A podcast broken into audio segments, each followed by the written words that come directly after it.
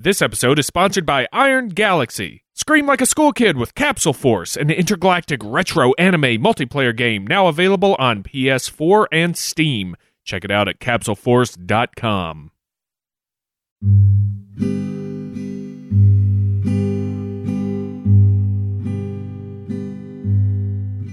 Well, I was in Rocky Mountains and I got another lick of squonk. Squeezed a tear water tea till I once again got real drunk. And that's a blurry photos brewery secret recipe you'll never know. Because when it comes to secrecy, some things you better not know. I've been drinking blurry photos since I don't remember when. I gave gave 'em all my money and my time and all my friends. I never missed 'em, not even for a minute or a second or so. That's all the time I got, cause I gotta get drunk once more. Blurry Photos brand fortified liquor beer. Smells like a skunk cake and kicks like a surly goatman. Blurry Photos doesn't think you should ever have to choose between loving your family and getting blackout drunk. That's why each and every bottle of Blurry Photos brand fortified liquor beer is made with only the purest home filtered water and colloidal silver. So come on down to that dark patch of the woods your dog always barks at.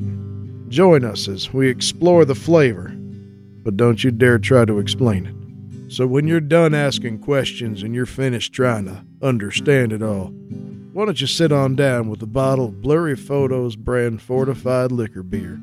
Because hell, all you really wanted was to get drunk. I fought a Sasquatch in the middle of a Walmart parking lot. Please listen responsibly.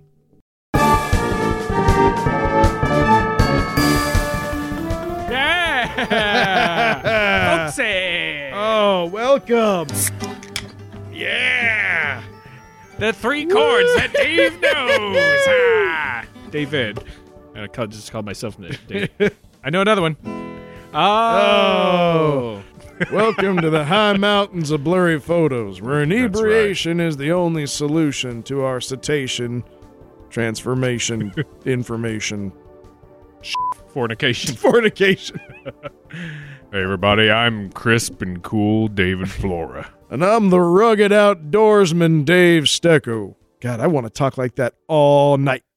and that's that, that that's the danger with doing those uh, yeah. a beer commercial. How did we get this long without doing a beer commercial? don't know. That was Flora's idea. It was brilliant. we were like, God, what what do we do for an intro tonight? And we were thinking there, and I popped a beer open, and I was like, Oh, of course. Oh. Uh, well, I hope everybody's doing okay. I hope everybody's got their beverage of choice and Yeah. they're ready to listen responsibly. Yeah, you get yourself some Blurry Photos brand fortified liquor beer.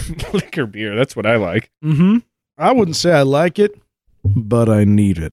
Made from the unknown, That's right. by the unexplained. Well, um, I dare say we have a very good show for you Oh tonight. man, talk about the the intersection of the unknown and the unexplained. This one's a, a tough one. This one this one's a, a real walnut. Yeah, it truly is. Uh, it's but in, the, in it's very recent. I would be surprised if once we got rolling on this, it didn't sound uh, familiar to you. If you didn't ring a few bells. Yeah, yeah. It's it's been out there, helped of course by the internet and, Yep. and the whole culture that's built up around viral videos and, and viral information. But So tonight we're going over uh, Friday by Rebecca Black. Why, how, and can it happen again? oh god. Yeah, that was a deep will cut. it will it happen? I I think that society has entirely forgotten about Friday, and which Right. sucks because now we don't know what to do. The answer is you got to get down on Friday. It sounded like you said we don't know what to do. We don't know what to do. To do, Master Bruce. Well, as as the title of the episode uh, says, and you might have guessed by now, we are talking about uh, Elisa Lam. Yeah, the mysterious death of Elisa Lam. And before we get started, I'd like to ask you, the listener, to exercise discretion with this episode. Oh, nice. What happened to this young woman, while pretty mysterious and unnerving, is ultimately a tragedy. Yeah. And we're not seeking to make light of the events, nor do we want to glamorize it. And it's a deeply puzzling mystery, and its ties to paranormal theories are what made us want to Yep. learn more. And we'll present the facts as we have them for you to ponder. And please note that the story may be disturbing to some listeners, and some of the facts are gruesome. So if that's not your cup of tea, you might want to pick an old episode, uh, read, listen this week. This is what you're hearing right now is uh, it's called the learning curve of a podcast because I'll tell you what shit got way more raw on the Bloody Benders episode, and now we've learned maybe we should just give a little little heads up right off the bat. That's that's called the learning curve. So thank you guys for being here for the journey. That's true. That's true. And also, I, I feel like the the death of someone is is always a hard, Yeah, hard and it thing. and It's a this is it's not something that you want to make light of Yeah, right yeah and it, and and this is particularly you know we're, we're particularly sensitive to this one because it is it is recent it is within the last two years Yeah. um and and so you know this isn't some musty old tome you know this isn't roanoke where we can just rattle off the names of people who were beaten to death and not And- worry about it. and miss their Farley Narn. right. No this is this is real people with and she's got family and and you know the you know but it it is a very it's a mis, it's a mystery. There's a lot of kind of weird things at play and it's it's what we do. So i guess that's uh Yeah, is that's, that is that enough to do I, I I think so. So you know what you're getting into, and uh, uh, we're going to sally forth with this because it's it is very interesting and yeah it's a crazy mystery that to date is unsolved. So we're going to talk about what happened to Elisa Lam and what possible explanations there are. That's the crux of it right there. I mean, Yeah. there's there's not much else to it. Let me give you a little bit of an overview. Then we'll go into um, some more details with this.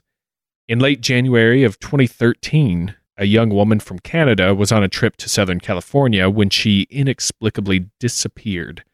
But what made the whole situation stranger was the release of a video from the hotel's elevator camera. yeah and we'll have i mean okay first of all it'll take you zero effort to pull up any number of uh youtube videos about this Yeah.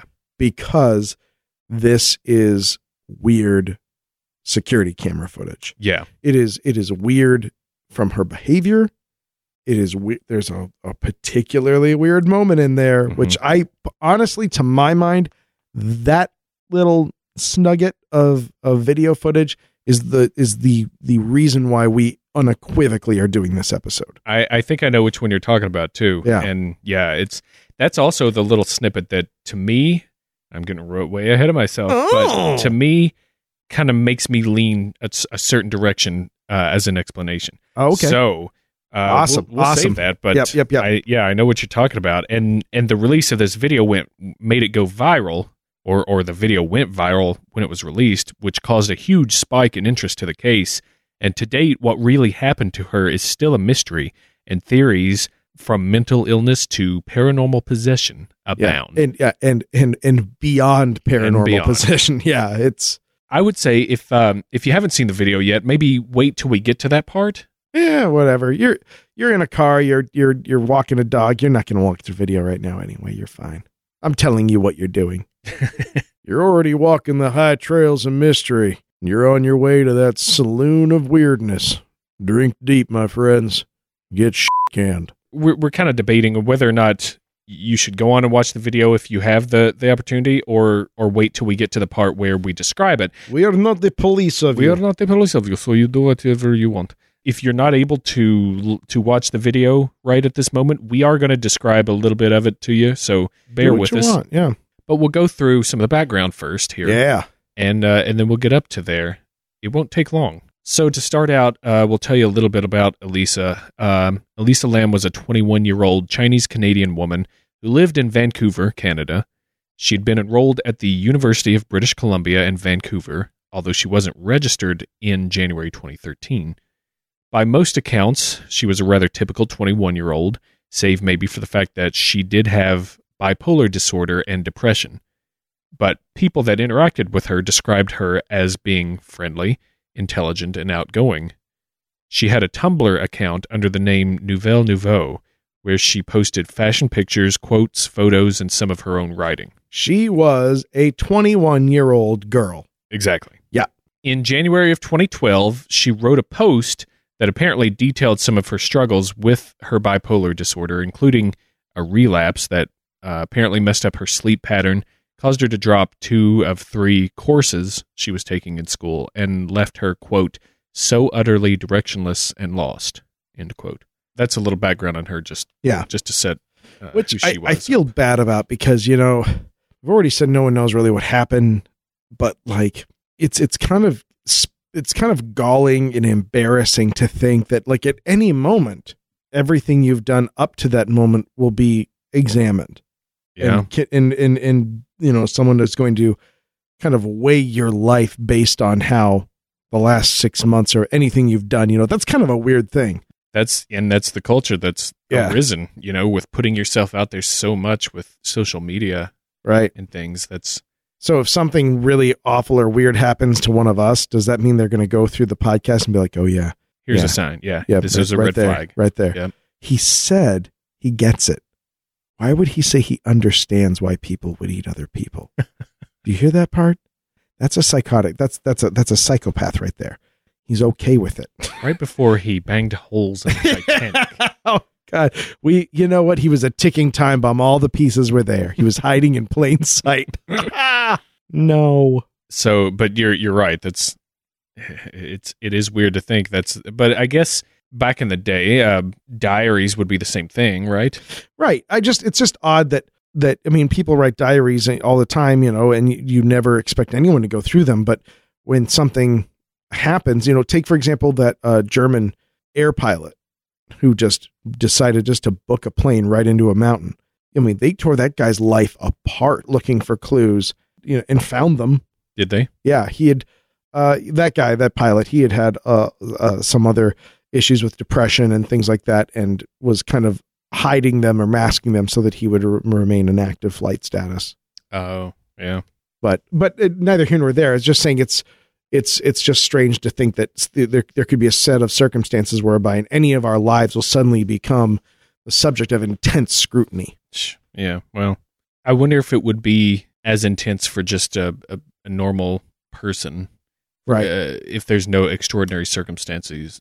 Right. Circumstances. and no i mean no- people die all the time i guess also that guy especially that that pilot i mean he did something i guess the scrutiny is really reserved for people who you know it's it's rarely given to the victim so i guess we're pretty much safe right till you eat those people. shut up All right, so so getting into a, a timeline here, uh, possibly trying to get over a bout of depression, although that is pure speculation. Yep. Uh, she decided to take a West Coast tour of Southern California in 2013, planning to visit San Diego, Los Angeles, Santa Cruz, and San Francisco, maybe. nice Uh, traveling by Amtrak and city buses, she visited San Diego and then arrived in LA on January 26th, 2013. so almost three years ago exactly Yes. so on the 28th uh, she checks into the cecil hotel. And the cecil had quite a past itself uh, as hotels go. Uh, first it was a uh, it was a hotel for uh, businessmen to uh, relax at. Wink wink. Their genitals. Back in the 20s and also kind of in you know skid row wasn't far from this place uh, as that whole area kind of ran down and and Skid Row grew out of that. And uh, in addition to kind of being an area, I guess we'll we'll just say of ill repute, it was also the neighborhood of some kind of notable notable murders. Um, Goldie Osgood, uh, that was a never solved murder. It was also where some infamous infamous uh, killers by the name of Richard Ramirez and Jack Unterweger. Um, They this was at the hotel itself. Oh. These were yeah, sorry. I, I. I said the neighborhood there, but and by some accounts, uh, Elizabeth Short, the famous Black Dahlia, stayed there right before her death. But uh, that that could also just be a a piling on a gang. yeah, a complete yeah. uh, make 'em Could up. just be a bunch of bunch of bunk. Um, during the 50s and 60s, it was it was LA's suicide hotspot. Young up and comers and old and over the hillers decided this was their last stop. That's right. The Cecil Hotel. Ugh. Uh, one of the more famous ones was the suicide of Pauline Otton in 1962, who threw herself from the ninth floor, landed on a pedestrian, killing them both. That's like a, that's a way some to go. that's some Amelie shit there. That's how her mom died. Ugh. It's one of my favorite movies. It's it's just like I mean, h- how do you roll a one just walking down the street? Yeah, know what I right.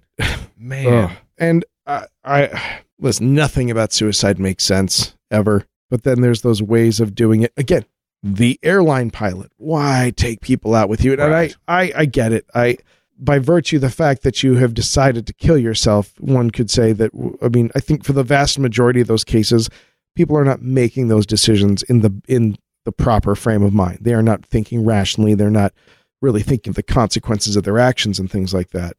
Um, I think some people do, you know, really have the the wherewithal to sit and think and decide, nope, not for me. And those people tend to quietly kill themselves.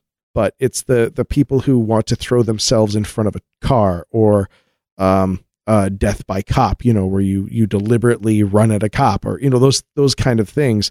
Why drag other people into it? You know, like that truck driver's got to live with that. That train operator has to see that every time he closes his eyes. You know, that's just not fair it's true. so anyway, long story short, the hotel it was uh, it was just a known place. It was super cheap, and uh, not only for uh, poor people but also uh, transients kind of moving through the area because, like I said, it was right right by Skid Row.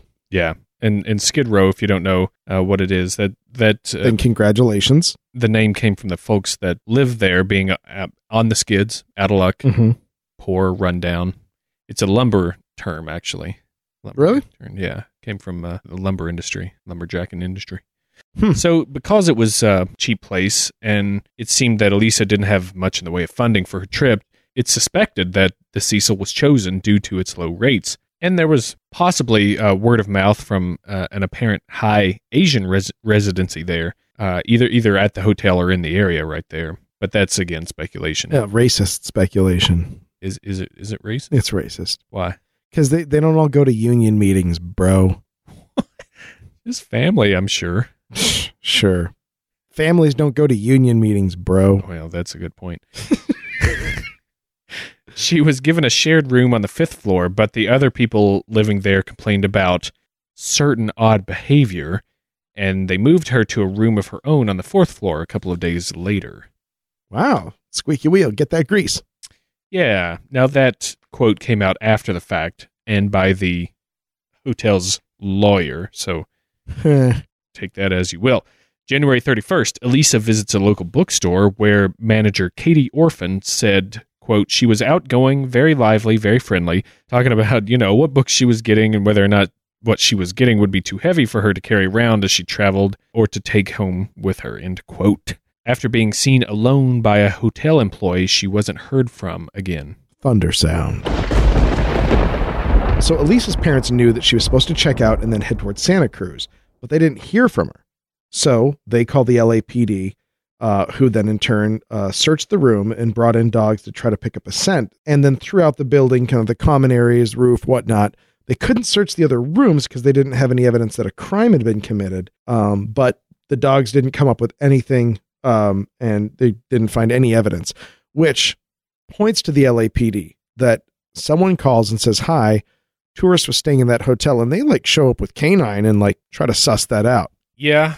So good on them there. That's kind of more than I would expect the LAPD to do.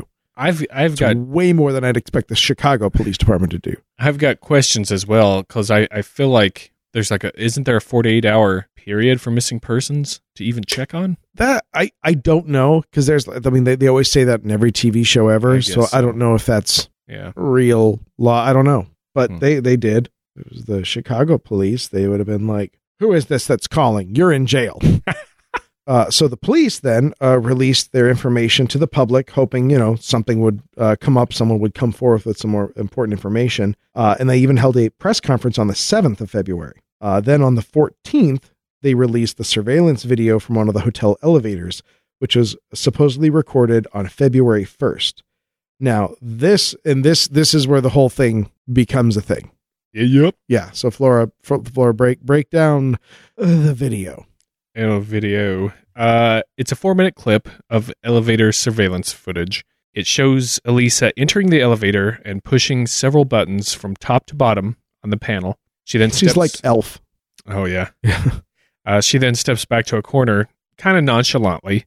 Uh, after a couple seconds, with the door remaining open, she steps to the middle of the elevator. She pauses. She steps one foot outside, leans out, quickly looking left and right, and then snaps back inside. Yeah. Now it's important. Like like she lunged out. It was as Yeah. to my mind, it's what you do if you were trying to catch somebody. Yeah. Like like she wasn't like peeking. She like shoved her head out like ha ha.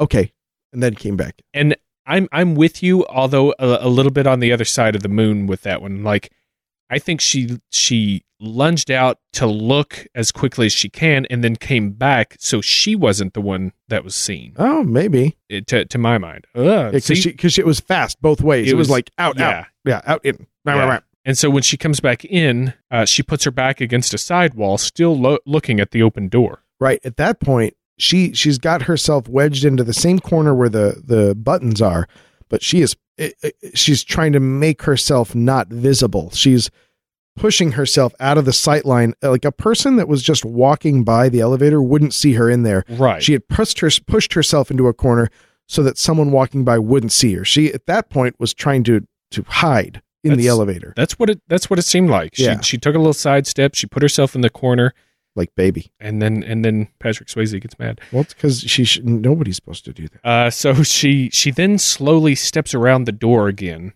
tentatively looking left and right, and then slowly she steps one foot out, and then suddenly hops the other foot out. Fifty four seconds in, she's out of the elevator.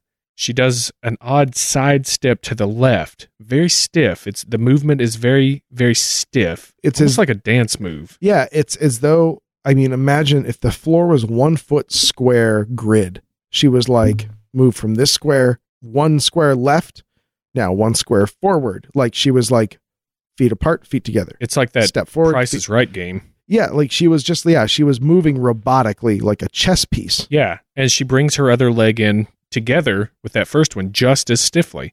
And she then does a back step to get in the elevator, then casually walks out again and steps left with her back against the door frame. Now you can only see the back of her right arm and a bit of the shorts that she's wearing at that point. Um, her arm drops to her side and then raises up and bends almost if, as if she were bunching her hair up like she was going to tie it. You don't actually see her hand, you just sort of see her elbow. It remains this way for several seconds, then she turns and enters the elevator again. Both her hands come down from being on her head, and it looks like she almost steadies herself by placing them on the door frame and the wall as she enters. So she puts them out to the side as she comes in, not not like pushing the door open, and not like it's it's more like just keeping steady. Although she's Right. not really wobbling or or Yeah, You she- know? Yeah, it didn't. She, she didn't seem drunk or under any. especially Uh, at this point. Yeah, She turns to the button panel and starts pressing all the buttons again, top to bottom. And she does that a couple times. yeah, yeah. There's definitely like a repeat behavior there. And then she walks out of the elevator and leans against the door frame once more, tucking her hair behind her ears as she goes out. She then turns and looks to be talking and begins gesturing, waving her arms a bit, hands stiff and extended. At one point, she begins using her fingers to list off things while she talks. Yeah. Now that little section right there is where shit gets. This is where some people really dive in to like the weirdness factor because it's it's difficult because of the angle of the camera. But it is it's shooting her. She's standing with her back in the doorway of the elevator. Um, so you really just see her right side. Mm-hmm. and the way that she's kind of moving her arm again you keep in mind that you have a captured perspective from this camera you can't deviate you can't move your head even an inch which is kind of the same thing that magicians require uh, a captive perspective for some of their tricks and, and and that's what allows them to do things and i'm, I'm going somewhere with this Um, and that's the same thing with certain, uh, like uh, honestly, uh, breakdancing moves. Um, you've seen there was a, a Toyota commercial or something. Tell me what I've seen. you don't know me. But there's a, I mean, I don't know if you ever watched like some of the really good pop and lockers, but they'll do this move where it makes their arm look like it's one sinuous piece of like Mhm. rubber. But what they're doing is controlling your perspective and using their elbow and slowly rotating it up and down Mm, at a, at a certain time to make it look like there's this undulation to it.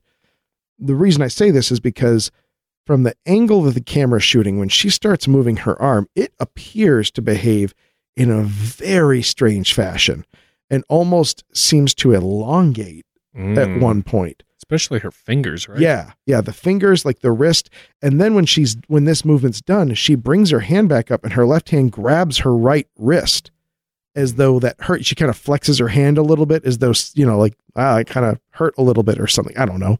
I'm guessing at that point, but that that little section is where things get real squirrely for a lot of people who It really leaves the window open one Yeah. night and, and because yeah, because of this perspective, everything in. um, it looks weird and it looks. I mean, and I don't have an explanation. I'm just saying Oh, yeah, we're um, describing right now. yeah, It's- I, d- I don't have an explanation. I'm just saying that you know people's bodies can be, look to do very weird things, um, and and I'm not saying that she's a breakdancer or, or anything like that.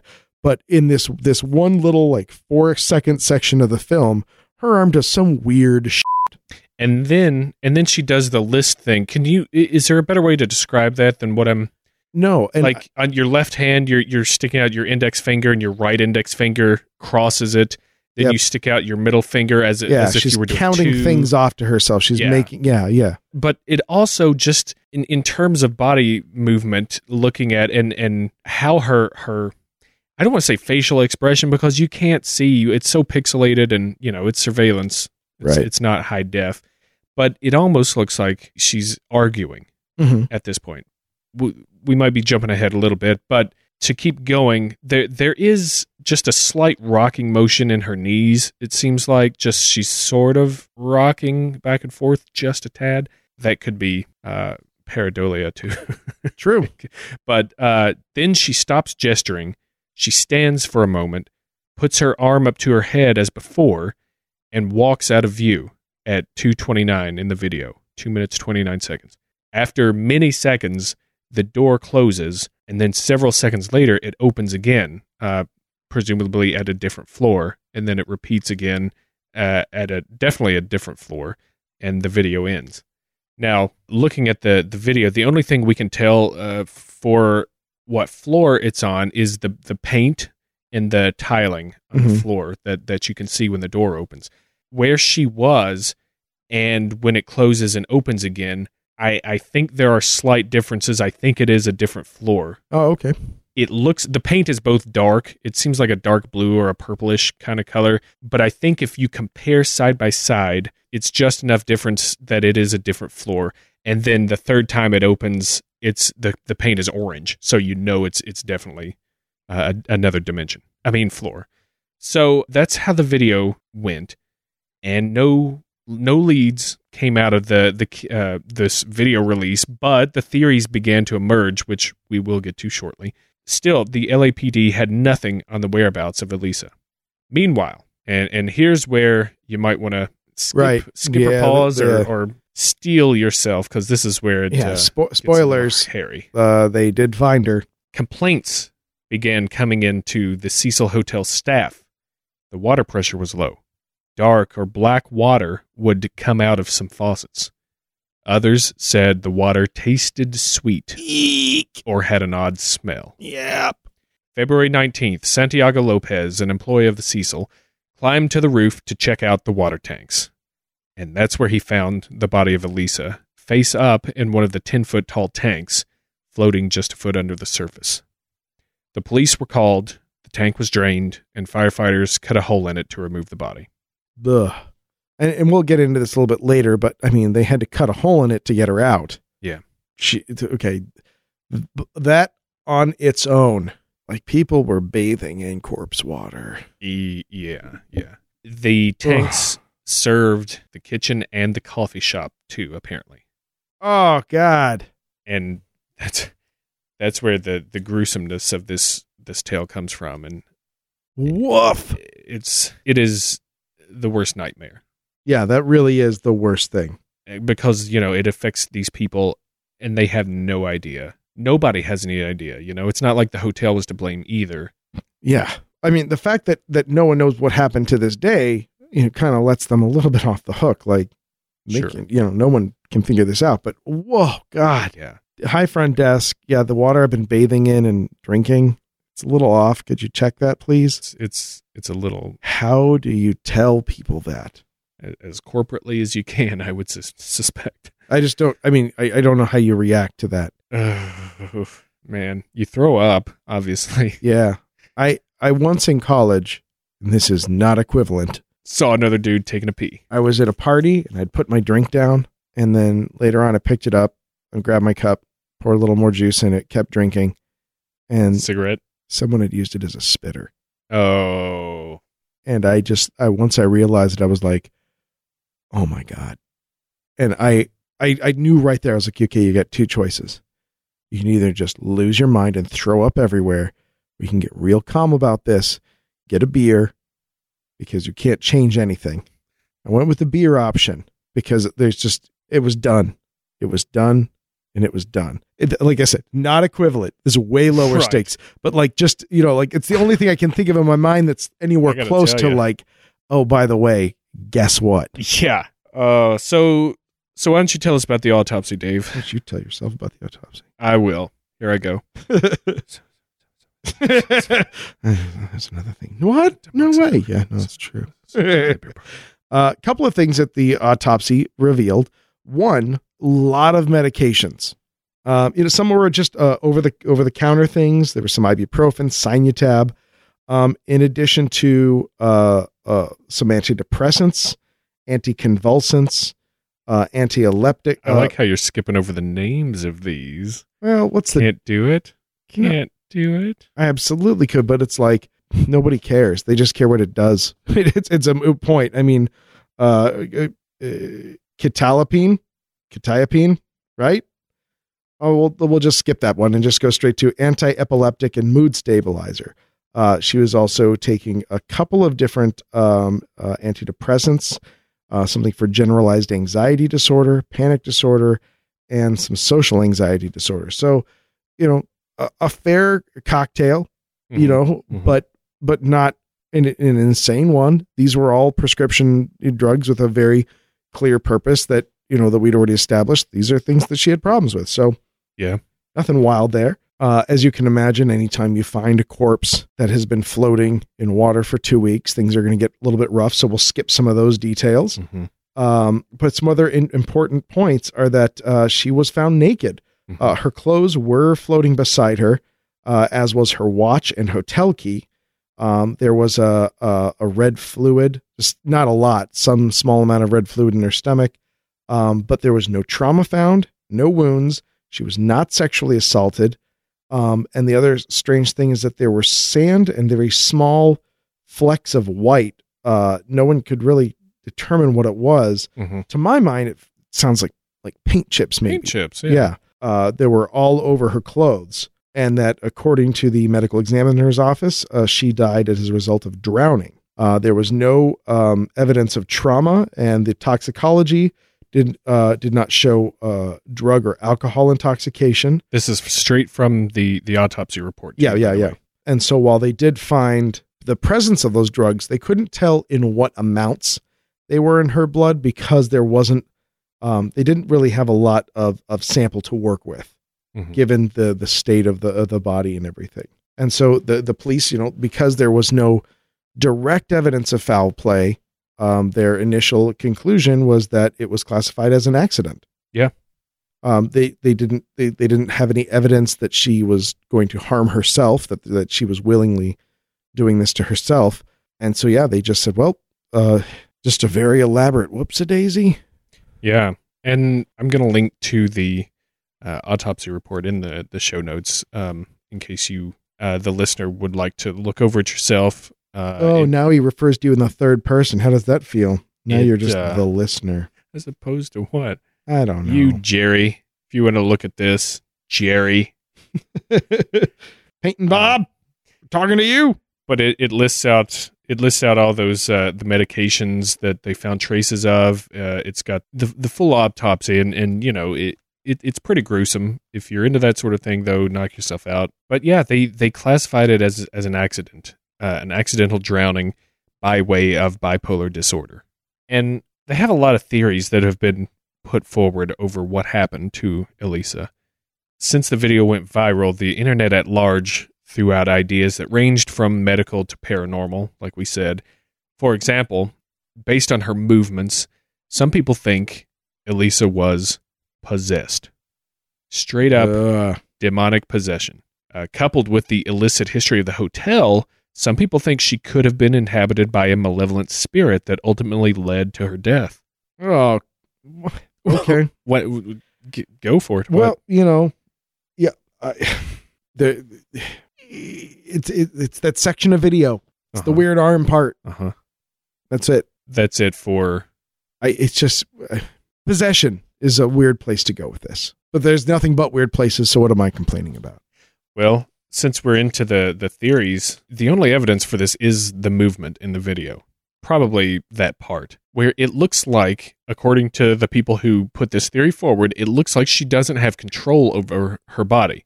And even you said once she got done with the gesturing, she grabbed her own wrist. Right? Yeah. Uh, and and I'm I'm kind of stoking the the devil's advocate fire here, but um, it it's it's creepier as a video if you hear this theory first Yeah. and then watch it for the first time. That's true. That's what happened to me. It happened. uh, It was it was a year or so ago. I think that I saw this this video for the first time. Mhm. I already had it in my head that it was possible uh, possession or or uh, ghost, you know, or or something that something paranormal was going on. And so when I watched it the first time, it was it was chilling. Yeah. Because it, it is it is spooky. it's spooky. But then when I was doing the research this this go around, and I watched the video over and over and over, obviously, oh, doing something over and over is going to lose its its appeal in, Right. in that respect. But even even pulling it up the first time, I was kind of like, oh, here we go. You know, here here comes this, this creepy ass video again. I watched it. I was like, that is not nearly as creepy as the first time I, I saw it Yeah. and that's what made me think. Well, maybe there is what it- what do you uh, confirmation bias going on? Is that what it, Oh. what what is going on? Like Yeah. You already kind of have an idea of what already have an idea, yeah. So Right. it fits into what that Right. what that is. But then if you take that, put it aside, and say what what what what could really be going? What's the science behind this? Yeah, you're, if you're if you're pre-supplying a context for what you're about to see, you're gonna. It's it's just like those kids doing the the Charlie Charlie game. hmm Kids have been balancing pencils forever, and no kid's lost his mind. But when you put it in the context of of chanting Charlie Charlie, when that pencil moves, everyone loses their damn minds. Yeah, yeah. So so there's a thought that all a la Stephen King, I guess. The hotel has uh, a spirit about it, and, Yeah. and gets in you, and and it's just a hotbed for for bad stuff, man. Right. Which okay. Don't nobody go to the Cecil Hotel. Mm, Come out alive or a changed man. Right. so um, that's one of the uh, the old theories been for paranormal. Ted, did you find anything else uh, at paranormal town for for this? I mean, like, yes, yeah. I mean, like, really wild. Like, um, that she wasn't human. Oh wow. That um, she had started. That you know, obviously, whenever that she was a reptilian, that you could see her starting to change her form and then pulling it back under control. Oh wow. that um yeah like that you know that all kinds i mean once you say she like not human is unfortunately not a specific thing it is a blanket for uh she was a gray uh she was um you know from uh anything whatever she wasn't human she was uh a jinn she was uh you know a gray uh she was some a, a, bumpkin a Pleiadian uh Yeah. anything but yeah Omicron Perseon five. right Yeah, all these yeah all those things um and it it really comes down to that that that that little snippet of footage when she's moving her arm and they're saying well yeah she was she started to change shape and then she decided not to, or maybe someone was onto her. The the men in black were almost there. I mean, lots. I mean, people really just Oh, yeah. filled in. They explored the space. hey, Hey, no walk. If it's confusing when we talk about the hand and, and stuff like that, uh, ta if you can, take your hand out in front of you and slap yourself. punch yourself right in the crotch. Make it stiff. Like flex your hand out as f- as wide and as far as it goes, and then pretend that somebody places a pumpkin on top of your wrist mm-hmm. And make it bow up. Yeah, Your fingers bow up, but then put take your elbow and But like don't. That's not it. Now don't stop there. uh, take your elbow and like straighten it in a in Yeah. a way, or like just because your arm, your elbow wants to go down to get no, put your elbow up, but put your fingertips up and your wrist down, like that pumpkin's just you're balancing a pumpkin. on. This is what we're talking about with with the hand movement, and there's almost a point where it's kind of a wax on, wax off movement in there. Right. She kind of does it- like it- a it is- round. I feel like it's it's almost like we can give you a general idea of what happens, but you just got to watch the video. Sure. Like I, I don't know that we'll ever be able to really uh, Do it justice. audibly describe how how that works out. But it's it yeah. It's suffice to say, it's enough of a of a springboard for a whole lot of theories. Yeah. So moving on here, there's uh, of course the old murthered uh, theory. Yep. Yeah. Uh, it can be argued that in the video, she, it seems like she may be hiding from someone or something, Mhm. being in the corner, peeking out tentatively, and while there's no one else present in the video, she seems to be talking or arguing with someone. And to that end, you you can say maybe she was uh, pressing one of the bottom buttons with with some force, just the way her body moves, like uh, especially towards the the the top of the video when she's going down pressing all the buttons and then gets to the bottom. It almost seems like she's putting a little little weight into that last button push. Yeah. I don't know if you got that or not, or if I'm making that up. I, I didn't I didn't see that, but there was so many times where she was reaching out and touching things, yeah, and you know, it, from the angle, it's hard to tell if she actually made physical contact all the time. I mean, obviously the buttons the buttons light up when she pushes them, so you can always tell there. So it's hard to tell if she's stabilizing herself or if she's Mhm. hesitantly. Oh, I think I'm gonna.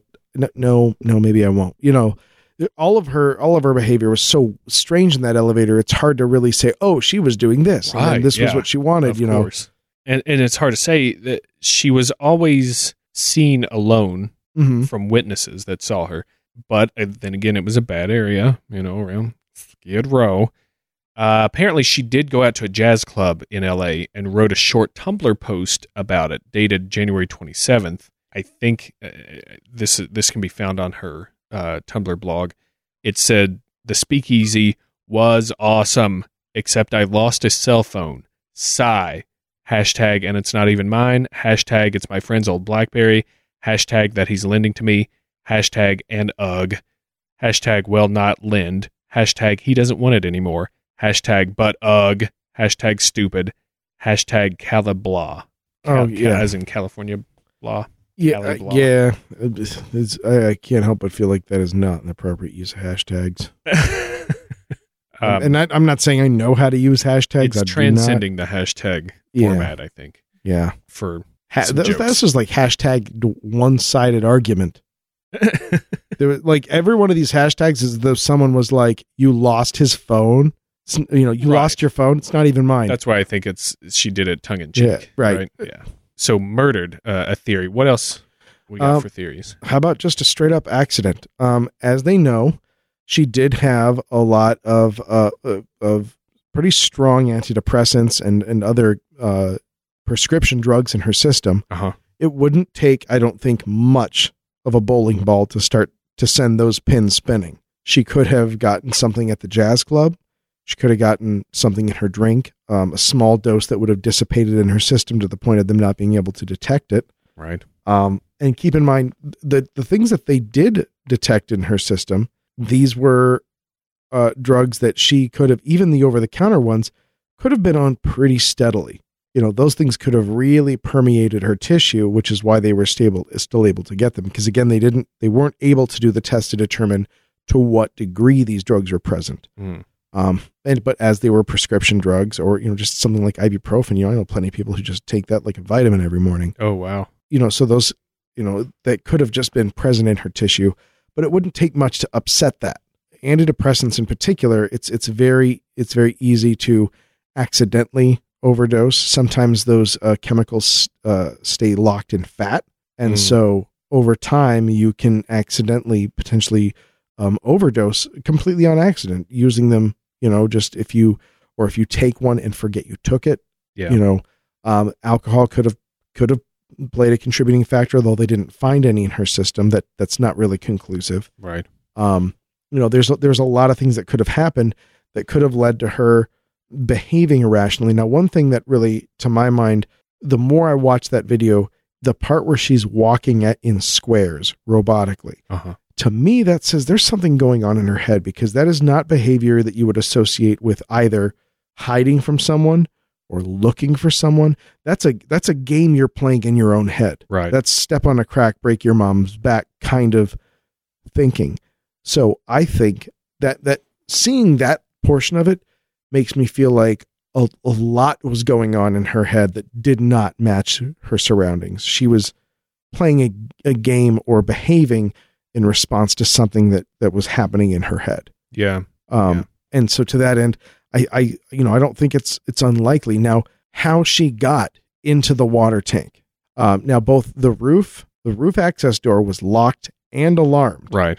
but somehow she circumvented both of those. Um, and got The got tank was ten feet tall. yep. She so she was able, and the access was from the top of the tank. Right. She was able to get up there and get into the tank. Now, I'll come back to that in a second. To go back to what you were saying with something going on in her head, and and maybe something coming from the club, maybe something you know reacting with the the medication. Also, I don't know what the scant red liquid that was in her stomach, what that would have been. Right. Uh, maybe maybe a little blood from the ibuprofen in her stomach. I, I, mean, that's the thing. It, it really could have been anything. I mean, at that point, it wouldn't be, if it was wine, it wouldn't be red anymore. Mm. If it was blood, it probably wouldn't be red at that point. yeah, I, that that all that struck me, and that's in the autopsy too. Yeah. That's where So- I got that from. Yeah, a, a lot of places won't even include that, but um, to me, w- certain parts of the video look like intoxicated behavior. Yeah. And the first one that I noticed was when she first gets into the elevator and she turns to push buttons, she sticks her hand with the index finger out in front of her and does like a sweep around until she lands on the, the button panel. That that's a little weird for no, people do it. I would Yeah. probably do something stupid like that, but that that was a little that was like an orange flag to me. um, not, not quite red. not quite red, but then uh, when she does the the gestures and the the like I said, the extended hand, very stiff, very odd, and and she's moving it very f- kind of like through fluid almost, which makes me think Like tracers and stuff, or like something like that or or just when i'm when i'm drunk and i'm not saying she was drunk I, i'm just saying the movements look intoxicated in some fashion the the motor skills were a little bit yeah, she Lang- didn't appear to be Langley. trying to bang any holes. no but it reminds me of drunk jesters uh, and and also when she walks back in and, and kind of puts her hands on the the door and the wall Right. they seemed like influenced movements they seemed like something was influencing how she was Mhm. moving stuff. And like I said, it gets it while it's stiff, when she moves, it also looks like it's through fluid. It's it's a weird combination. Yeah, everything that she did in that elevator is super weird. And to get back to uh to the roof and all of that stuff, a lot of people say she couldn't have possibly gotten up there alone. And the employees claim there was no alarm that was set off that night. However, when you look at it, there are fire escapes that lead directly to the roof. Mm-hmm. and access is is possible if not easy Right. in a way and to that end if murder was the cause of death someone would have to either have to go up there with her or lure her up or or get her up there and then murder her or they would have to carry her out the the the escape up the steps up the ladders to the tanks up another ladder and then drop her into the tank. Right. Uh, That's a lot. That's a ton to of do. work. Ton of work. She was a small girl, Right. obviously, but like still, it's Yeah. It's a lot of yeah, steps and ladders. Yeah, exactly. And there's no there's no direct route to the top of that tank. Like they'd have to do some crazy scrambling. So a neighbor said that he heard a loud noise at one point the night that she disappeared, but that's there's nothing else to that. That's just kind of a anecdotal uh, kind of thing. Other people say that the tanks are 10 feet high. There was no ladder to access the hatch on the top of them. However, again, there was a small building, like a. sm- I, I, I think it was still part of the hotel. Maybe it housed machinery or something, but it was a small little boxy uh, structure right next to the tank, slightly higher than them, slightly taller, and it has a ladder on it on the Yeah. other side of it. It's it's easy access to get on top of the tanks. The flex, the like you said, paint uh, paint chips, maybe they they were apparently said to be consistent with what was spread around the roof at the time Mm-hmm. some sand in there, some pl- paint flecks maybe. Uh, so I don't think that there's much to that piece of evidence. Also, a weird a weird thing that happened. There was a tuberculosis outbreak. Oh yeah, this is kind of a we- there's a there's kind of a couple of weird just like huh, kind of things about Yeah. this. So yeah, go ahead. Uh, it happened in Skid Row in the years prior to Elisa's death and was ongoing when she was there. Now, isoniazid is the most common antibiotic prescribed to those who suffer from TB. I, I may have gotten that completely wrong pronunciation, but Well, I'll let you know. Uh, one of the one of the main side effects of this drug is confusion and abnormal behavior. Apparently, in a strange coincidence, hmm, a tool that is being used to test patients for tuberculosis is called the lipoarabinomannan enzyme-linked immunoabsorbent assay, or LAM ELISA. LAM stands for this this thing I can't pronounce. Lipoarabinomannan. ELISA stands for enzyme linked immunoabsorbent assay. And that is a hell of a coincidence. Yeah, isn't that that's kind of spooky weird. Yeah. Uh, another another interesting intersection in this thing. Unholy Crowley.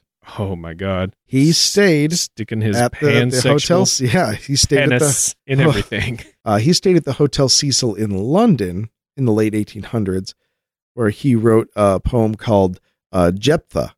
Uh, Jephthah was a judge in the Bible that sacrificed his daughter.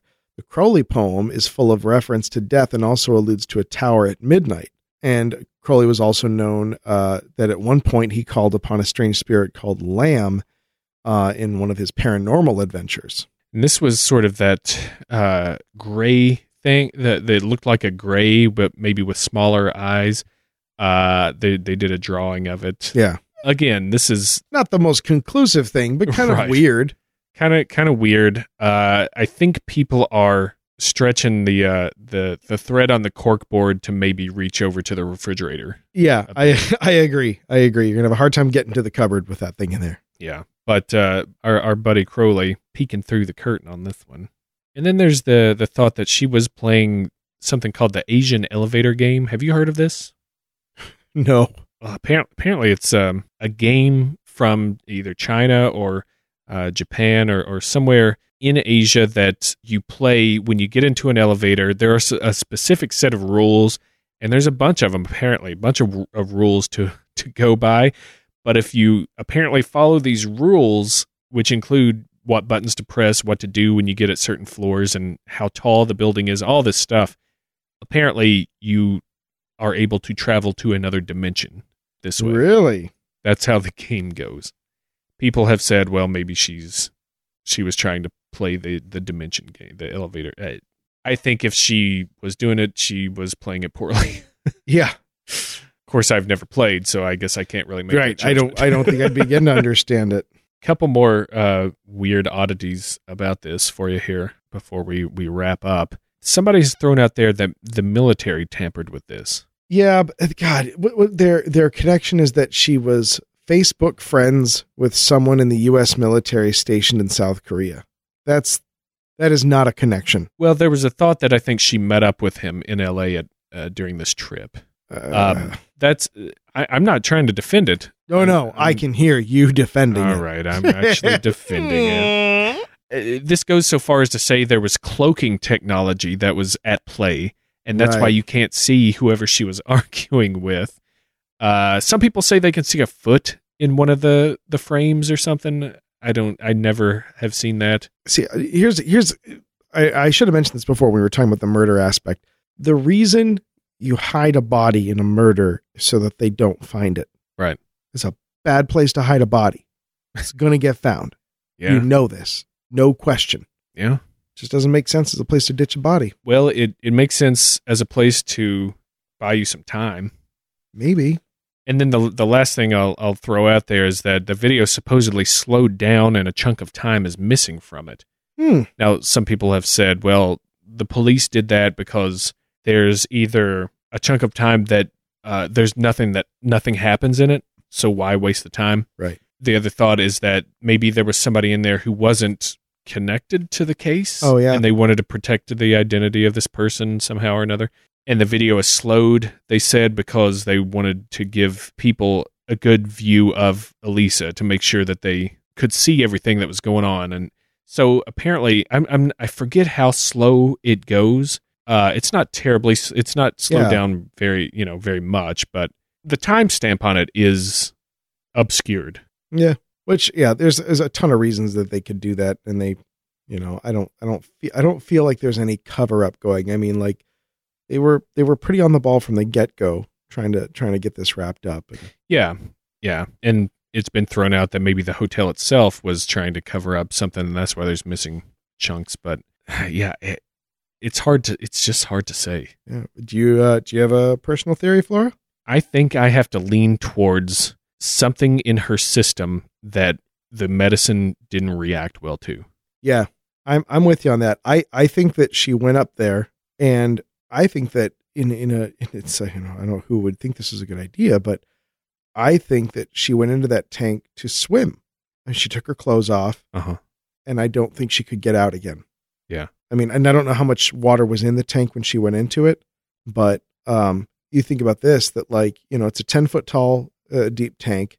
You know, if it's if the water is anything less than say seven feet, it's going to be kind of hard to get back out. You got to like Yeah. try to launch yourself at the, the the little hole at the top, and if you if you can't reach that hole, you can't get out. And, Right. And who's going to hear you otherwise? And if the lid slammed shut, hmm how do you lift it from the inside when you don't have any leverage, too? Exactly. So that oh, which is even worse. Oh yeah. What a that's what a nightmare. What a just which but in and it's already tragedy across the board. But in that that I think I think that is the most horrifying scenario. Yeah, yeah.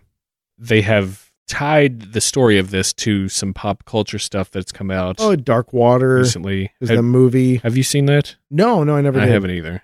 And there there's supposed to be uh both uh in uh Asia and in the US there's a few different film projects that are kind of in the works hmm about the story, you know, you know, playing up a supernatural angle and giving understanding things like that. Yeah. Some people are saying that the the new season of American Horror Story, which is set in a hotel, Mm-hmm. part of this comes into play, but of course Ugh. they've said no. You know, Nothing specific. yeah. So so yeah, that's that's what I think, and Yeah. that's uh, I I. There's nothing else to to go on. Yeah, it's just it's just a sad, tragic, spooky kind of thing. And so that's uh that's the story of Elisa Lam for you and a very very tragic uh unexplained nutshell man Yeah. it's Uh, I I'll tell you, uh, you know, given the the recent nature of it, just it's just a sad story. Uh, I I want to skip puns on this one. yeah out of deference i think we yeah, I'm gonna skip puns. Just don't we should do just it don't feel it. yeah But what I will never skip is the sweet call from beyond the internet of listener mail.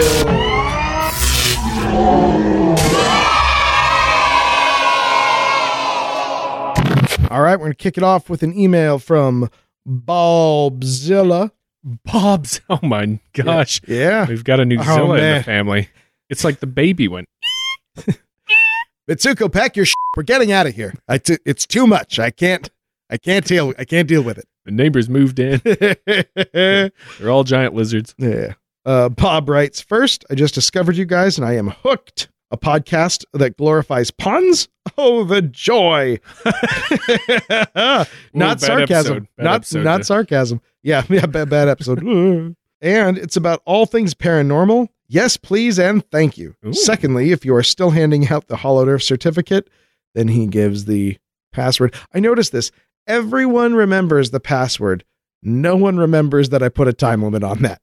No one has ever said, I know that you closed the window on this. It's fine. It's fine. I will I will do it. I you know, th- there was I have a printout at home of the the other uh listener who deserves a certificate and I need to do that. God, I'm just the worst. So yep, yes, forthcoming Bobzilla. Uh and he's quite clear that if he doesn't get one, uh he'll just he'll just be an empty shell of a man. Either way, thanks for the laugh so far. Yeah, says thank you. Thank you. Thank you, Bobzilla. Dave, Yeah, this past Thanksgiving, I hope you had enough to eat I did. and you had extra to go around because Cthulhu hungers. shaka, shaka, shaka, shaka, shaka.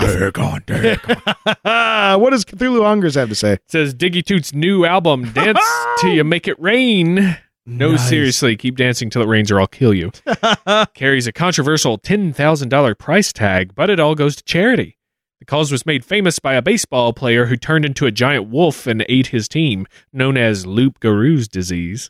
nice. Also throws out the name of the lake god is Zorgo, not Draculor. And the state was a great show. Oh, Thank you, Cthulhu Hungers. nice call. Nice call. I got an email from Amy. Amy! Why you gotta be so mean? What is that from? I have no idea. You invented it. You invented it. You did. Go back. You go back. There's no way. What, what, what do we have all of our conversations recorded, dude? There's no way to know. Right. And it was you. It was, it was you. Amy can back me up on that. Oh, I'd ask the listeners. I just got it in my head. Yeah, I'd ask the listeners to figure it out, but who knows? Speaking of which, uh, do we have an update on the uh, Darling Deering versus uh, Oh, last count. Um, Tasty Alley? Is that what you thirsty for Kirsty. thirsty for Kirsty? Tasty Alley? Tasty. Jesus, that's a that? terrible idea. Uh, la- last count, Kirsty was up, Uh huh. but uh, Deering was was kind of making a push. Yeah, that's what Wilma Deering does. It was at, at a while for a while. There was like five five to one, five to two, and then like five three, and it, Mhm. it it's just been pushing up, Should pushing get you. up. But Should get you. yeah, the the people who have who have cast their stone. It's an important stone to cast. Uh, I'm sorry, I just thought of that and figured we'd get an update. Amy writes, uh, "Your show on the Voynich manuscript piqued my curiosity and led me to quote the the Friar and the Cipher, Roger Bacon, and the unsolved mystery of the most unusual manuscript in the world by Lawrence and Nancy Goldstone. While most of the book is given over to Roger Bacon, baduh, uh, chapter 17 deals primarily with decoding the text and offers uh, a solution that wasn't covered in our show." Oh, okay. Oh, and sh- how nice. She gives us a little TLDR on this. It was an attempt to create another language. Ah, Yeah, Francis Kevin Bacon. that's right. Uh, so yeah, that was it was an attempt to create a, another language. Uh, so yeah, I think that's cool. I mean, like that someone was just trying to, someone was trying to create Elven or Klingon or something. Yeah. And they're like, oh, I'll just write it all out. Yeah, funny. Secret language. So that's pretty awesome. Uh, uh, she writes, cool, huh? Yes, agreed. cool. Uh, keep up the excellent work. Uh, the more I listen, the more I'm impressed with your professionalism, your jokes, and talents with the Darth of fart jokes. Hey, usually you don't hear professionalism and fart jokes in a sentence. So for that alone, highest of fives, Amy. Thank you. tip of the hat. Thanks, Amy. Dave, we've heard from Charles in charge of our puns and our day. D- just days and Just- puns. Just days and puns. we get somebody else for nights. Pun day. But if you work really hard, Charles, you could get that. You could you could be in charge of our days and our nights. man, you think about that Tuesday, Wednesday, Thursday, Friday, Saturday, pun day, pun day. Oh, two days of puns. He says, be careful out in the woods at night, Dave, Why? you son of a bitch. You, you might run into a doctor who will help patch you up. oh, good. He's the Minderman. Oh, see, that's a good guy to run into. if you want to make it rain with street magic, you'll have to do a David Blaine dance. Oh. Look at your hand. Now look at me. Now look back at your hand. Uh, thank you, Charles. In charge. well, thanks, Charles. I got an email from Rachel. Russia. She writes, just listen to the Ouija board show. Excellent stuff as always. Uh, she writes, Stecco mentioned the book America's Very Own Monsters as his introduction to cryptids. I have fond memories of checking out that book in my school library in first grade. Wait, she writes, what the f- school library? Right? and being terrified of the illustration of Mothman. Me too. uh, I quickly read the rest of Daniel Cohen's books. You can get a copy on Amazon. Should I? Oh, uh, maybe I will. Because man, yeah, the picture of Mothman, he's got these big glossy eyes, as I recall, and just spook. Because I think maybe I'm making this up, but I think the picture they drew is of him looking in a living room window. oh, yeah. I It's invading your space. Bro. know. You know what though? I think I'm going to keep just listing all the things that most scare me because it makes me feel better knowing that there's an entire continent of Australian. How me in Colorado Springs, Colorado, caught the same viral terror of the bunyip that was really an Australian thing. Yeah. How that landed, that little spore made it over, I don't know. But it makes me feel better knowing that they can't stand to hear the song either. and and it's the same thing with this that to, to know that someone else got terrified by the so thank you Rachel. Uh thank you. Thank you, Ra- Oh, the bunions. nope nope nope nope. Bunions. no. Oh no no no. No I'm not going down that road in my head. I'm going to continue to make sounds. I will continue just to sit here and extemporize with my voice. I can talk about anything that I want to Oh God, that's such a terrible sound, and I will continue to make all the noise that I So you possibly better run can. out quickly. When I'm drinking blurry photos beer and I'm kicking a squatch and a crotch. Crouch. right? This crotch. Transgender Sasquatch. Well, hell, I ain't, I ain't checking up their skirts. I, I figure I cover my bases by kicking them in the crotch. Oh, It could have thank you, Rachel. Could have been a dick squatch. Dave, I got one more for us. All right, hit me. This comes to us from Tom Foolery. Oh, how very droll. Mr. Foolery writes Saskatoon, figure skate capital of the world. yeah. Not really. Oh, Uh, but he is a Canadian listener. Says the first dose of us was the Fouke Monster, followed up by Hinterkaifeck. wow. That's a, that's a rapid punched one, too. Sure is. What was his name? Hey there, Johnny Crabtree. Oh God, yeah, that was. yeah, I think it was. I think it was Johnny Johnny Crabapple. Johnny, Johnny or, Crabapple. Yeah. Uh, he says, "Anywho, thanks for mentioning Saskatchewan." Um, well, we've been longtime friends of Saskatchewan and its people, so I was raised out there. That's a lie. and uh, it says, "Thanks so much for the most awesome podcast. Keep up the great work. Your humble Canadian servant, Tom Foolery. Nice, Tom. Thank I you, Tom. I want to go to Canada so bad. My teeth hurt from it. We all do, and we're all getting it looked at. Yep. Thank you all yes. again for your for your emails. We, Yes. we strive to read uh, as many as we can. Yep. Yes, we do. Uh, so thank you so much, and I think we'll we'll have our little uh, email bomb coming at you shortly, Shortly, uh, as we so often say. shortly. Um, also, uh, don't forget, treat yourself. Treat yourself. Get yourself uh, a free audiobook, audibletrial.com slash blurry photos. Uh, then, when you're overcome with the magnanimous joy that was us giving you uh, a free book, go ahead and, and just, uh oh, punch the donate button with your fat wallet.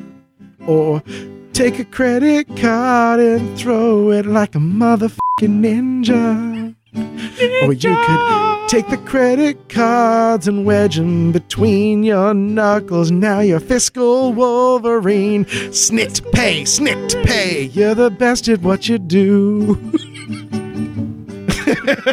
I don't know how much further I could go with that. I tried to join in. I think I lost uh, my. It's hard. It's hard. I can't. I can't play and sing at the same time. Uh, so go over to Facebook and like us. Oh, we are march so to close to eight hildos. I would love it. I don't think it's possible for us to hit a thildo by the end of the year, but I think we can definitely hit a thildo by the kickoff to the next season, the St. Patrick's Day drunk as all hell Oh, yeah. episode. we we hit a Thildo by St. Patty's Day. We'll Yeah. we'll really bang the Yeah. Titanic. Oh God! You know what? I want. I think we should get one Thildo, one thousand likes, no later than St. Patrick's Day.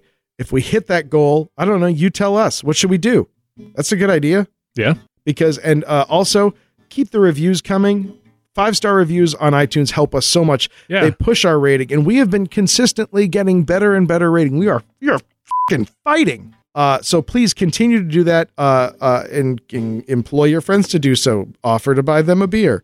Sure. If, if it costs a beer to get a five star, then you keep that that that five dollar donation. Buy that asshole a beer who wouldn't even click a computer for free for you. Revaluate your life and the friends you're choosing. Don't forget to do that at that point. But uh, no, so the the five star reviews are super helpful for us. We get a little bit higher profile on the iTunes, and that just means more and more listeners. That's right. Uh, we've had a rash of four stars, uh, not not actually like writing come out, but like just just rated four stars. Four stars is good. Yeah. Five's better. Oh, there's still some room for improvement. Um, so what else? What else do we have? We're on Twitter, uh, of course. Yeah. Blurry underscore photos. Yes, we are. We we'll are, always be. Uh, don't forget to check out the uh, the elegant ladies of Candy Chat. That's right. We were almost better than Paula Deen for a while there. We But were, turns out turns out slightly less popular than a known racist. that's right. So, uh, but don't forget, uh, yeah, like them, review those ladies. They have so few reviews; it makes the makes the world to them. Denny explains all of it, and then they understand that they're strangers who enjoy them. They might read some of those reviews on, on a future episode. Oh yes, they should. It's a great idea. I hear that uh, Denny got him some Irish candy for Yep, coming up. rumor has it. And plus, plus a huge amount. Elegant listener Danielle sent them uh, some Christmas candies from nice. around the world. I think I think they're almost to to they're they're getting close to 50 likes on Facebook, which is much quicker Sweet. than we got there. So yeah, good on them. good So, on them, ladies. Uh, and as always, uh, thank you to the Chicago Podcast Co-op. Mm-hmm. From them and your all's kind donations, we have been able to uh, invest in merchandise, which Yes. we are uh, going to be peddling out coming this weekend. The Krampusnacht at Indiana. Mhm. Bloomington, Indiana, Krampusnacht. Bad ideas, good times, weird people. With such notable guests as Dark Mark Soloff, Greg Bach, Dave Stecco, David Flora. And the one, the only, J. Nathan Couch. Oh, Gonna be J. Nathan appearance down there. Couch. We're going to be hanging out with him, having fun. So please come come meet up with us for beers and shenanigans. Yeah, and T-shirts, And shirts. two two taps, Have a whole kind of shirt party. and uh, temporary tattoos. Oh yeah. Those are legit. So I think I think that's everything. That's all the all the fun that we have to plug. Is that Uh, yeah, but um, as always, if you like what we do, Chicago Podcast Co-op has a ton of podcasts Yes. in it. You know who we haven't mentioned for a while? Who's that? How about our good friends over at An Hour with Your Ex? That's right. The lovely and talented Mel Evans and the equally lovely and talented, but not more so, Mark Coulomb. they are dead even. As the name implies, they spend an hour with each other, although ironically they're now married, which is delightful and adorable. Uh, they each week alternate exposing the other one to something that they grew up loving and making them watch it, whether it be books, movies, uh, TV shows. But anyway, it's always a ton of fun, and they're great people. So come on, listen right. to them. They've been guests on our show. That's right. We've been guests on their show. They've Everyone's- been guests on ours. Everyone's been guests on guests. Everybody, everybody's dirty Er- in bed everybody. together. Everybody. Uh, but anyways, for this episode of Blurry Photos, I've been David Tallboy Flora. And I've been Dave. Rich, full flavor, no questions asked. Stecco. when you're thirsty for some liquor, but you can only afford beer. uh, then you're reaching to the shelf for blurry photos. Alcoholic. Bye.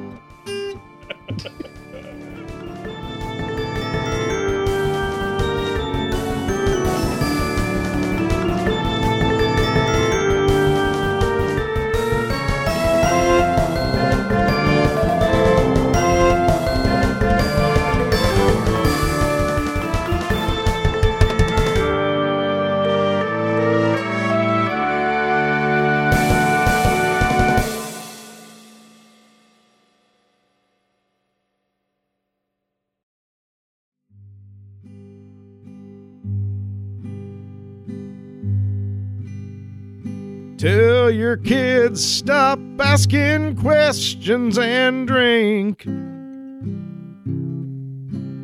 Not the kids, just the legal over 21 adults. I should have been more clear, but the meter of the song meant sacrifice. Stop asking questions and let me get drunk in peace. Don't ask me questions when I'm supposed to be drunk. I Got a 12 of blurry photos. That's it. Just shut up.